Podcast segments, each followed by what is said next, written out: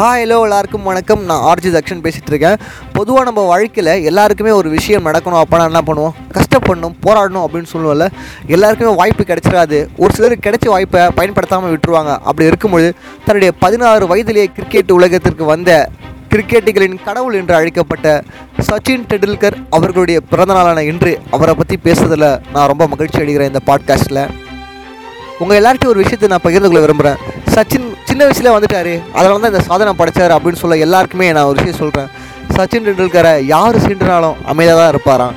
ஏன்னா அவங்க அப்பா சொன்ன வார்த்தை நீ சிறந்த பேட்ஸ்மேன் அப்படிங்கிறத விட நீ கிரிக்கெட்டில் எவ்வளோ நாள் இருக்கிறியோ அதை விட இரண்டு மடங்கு அதிகமாக சராசரி மனிதரான வாழ்க்கையை வாழ்வேன் ஸோ அந்த காலகட்டத்தில் நீ ஒரு நல்ல மாமனிதர் அப்படிங்கிற பேரை தான் நான் பெறணும்னு ஆசைப்பட்றேன்.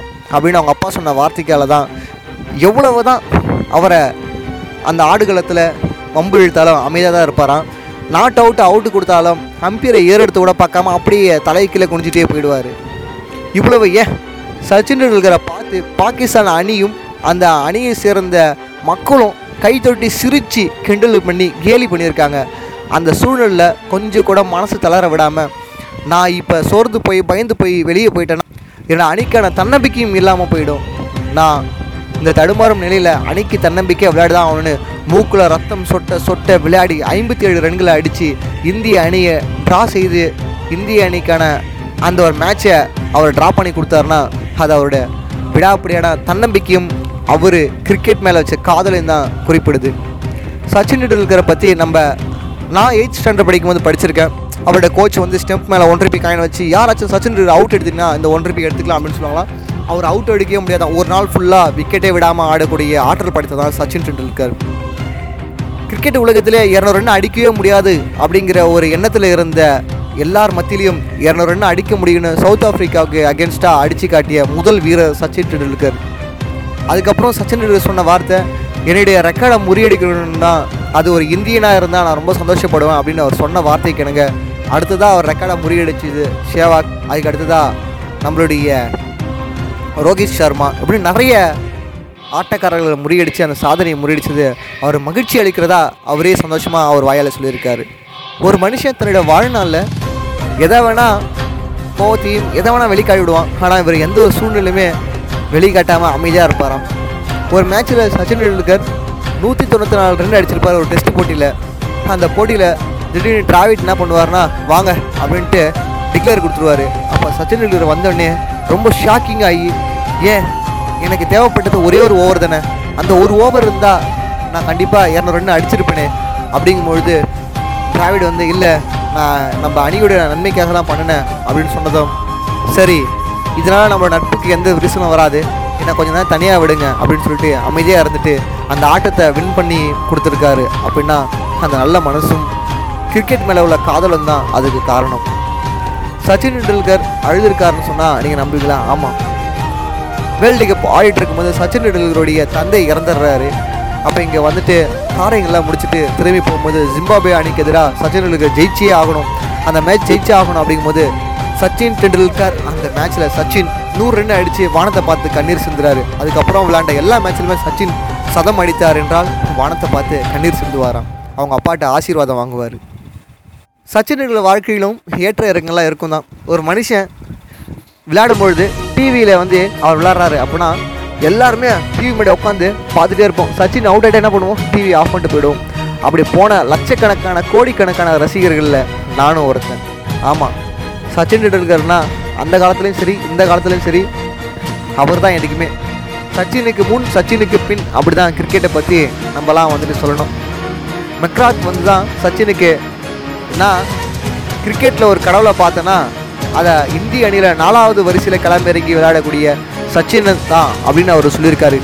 அதுதான் எதிரி அணியர் சச்சினுக்கு கொடுத்த பட்டம். அதனால தான் கிரிக்கெட்டின் கடவுள் என சச்சினுக்கு பேரே வந்துச்சு. இந்த மாதிரி இன்னும் நிறைய விஷயங்கள் உங்ககிட்ட பகிர்ந்துக்கலாம். அது எல்லாமும் ரொம்ப சுவாரஸ்யமாகவும் ரொம்ப ஆர்வமாகவும் இருக்கும். ஆனால் சச்சினை பற்றி நம்ம சொல்லணும்னா இரண்டாயிரத்தி பதினொன்று வேர்ல்டு கப்பில் யுவராஜ் சிங் ரொம்ப தடுமாறு ஆடிட்டு இருக்கும்போது நம்மளோட சச்சின் டெண்டுல்கர் என்ன பண்ணியிருக்காருன்னா அவரை கூப்பிட்டு ஏன் ரெண்டு மேட்ச்சில் ஒரு மாதிரி ஆடுற? எல்லாத்துக்கும் இருக்க பதட்டம் தான் உனக்கும் இருக்குது எனக்கு கூட அந்த பதட்டம் இருக்குது அதை கண்ட்ரோல் பண்ணி விளாட்றவன் தான் கிரிக்கெட்டில் விளையாட முடியும். நீ ஒரு சிறந்த பேட்ஸ்மேன் சிறந்த பவுலராக இருக்கக்கூடிய ஆற்றல் படித்த நீ நீ ஏன் பதட்டமாகற? உன்னால் முடியும். நீ தான் சிறந்த ஆட்டக்காரன் நினச்சி விளையாடு. கண்டிப்பாக உனக்கு முடியும் சொல்லி அரை மணி நேரம் அவருக்கு அட்வைஸ் பண்ணியிருக்காரு.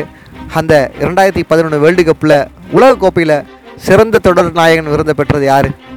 நம்மளுடைய யுவராஜ் சிங் தானே? பவுலிங்லேயும் சரி பேட்டிங்லையும் சும்மா சும்மா அசத்தி இருப்பார். அதுக்கெல்லாம் முக்கிய காரணமாக இருந்தவர் சச்சின் டெண்டுல்கர் தான். இவ்வளவு ஏன்? சச்சின் டெண்டுல்கர்கிட்ட ஒரு ஜிம்பாபே பவுலர்கிட்ட கண்டினியூவாக தொடர்ந்து அவர் என்ன பண்ணியிருக்காருன்னா மூணு ஆட்டங்கள் அவுட் ஆயிருக்காரு. நாலாவது ஆட்டம் நான் தாண்டா இந்த கிரிக்கெட் உலகின சாம்புவான்னு சொல்கிற அளவுக்கு அவருடைய ஓவரை வெளுத்து வாங்கி ஒரே ஓவரில் மூணு சிக்ஸை அடித்து அசத்தினார் நம்ம சச்சின். சச்சின் சதத்திலே சதம் அடித்த வீரர். ஆனால் கோபமும் பட்டதில் ஆணவமும் பட்டதில் அமைதியான ஒரு ஒரு பிளேயர் சச்சின் தன்னுடைய இறுதி போட்டி விளையாடும் பொழுது வெஸ்ட் இண்டீஸ் பேர் அவர் கேட்சை பிடிச்சின்னு அழுதுருக்காரு. சே இந்த மனுஷரை நம்ம அவுட் எடுத்துட்டோமே. ஒரு மனிதரோட விக்கெட்டை எடுத்தது சந்தோஷம் தான் போடுவாங்க. ஆனால் ஒரு மனிதருடைய விக்கெட்டை எடுத்தோன்னே அழுதது சச்சினுக்காக மட்டும்தான். ஏன்னா அந்த மேட்ச்சில் சச்சின் சதத்தோடு போனால் நல்லா இருக்கும் அப்படின்ட்டு எல்லாருமே ஆசைப்பட்டிருக்காங்க. சச்சின் அந்த போட்டியில் வெற்றி பெற்றதும் அந்த மேட்சுக்காக தண்ணீர் சிந்தும் பொழுது எல்லாருமே அவர்கிட்ட போயிட்டு சென்டப் பார்ட் மாதிரி பண்ணியிருக்காங்க. அப்போ சச்சின் சொன்ன வார்த்தை.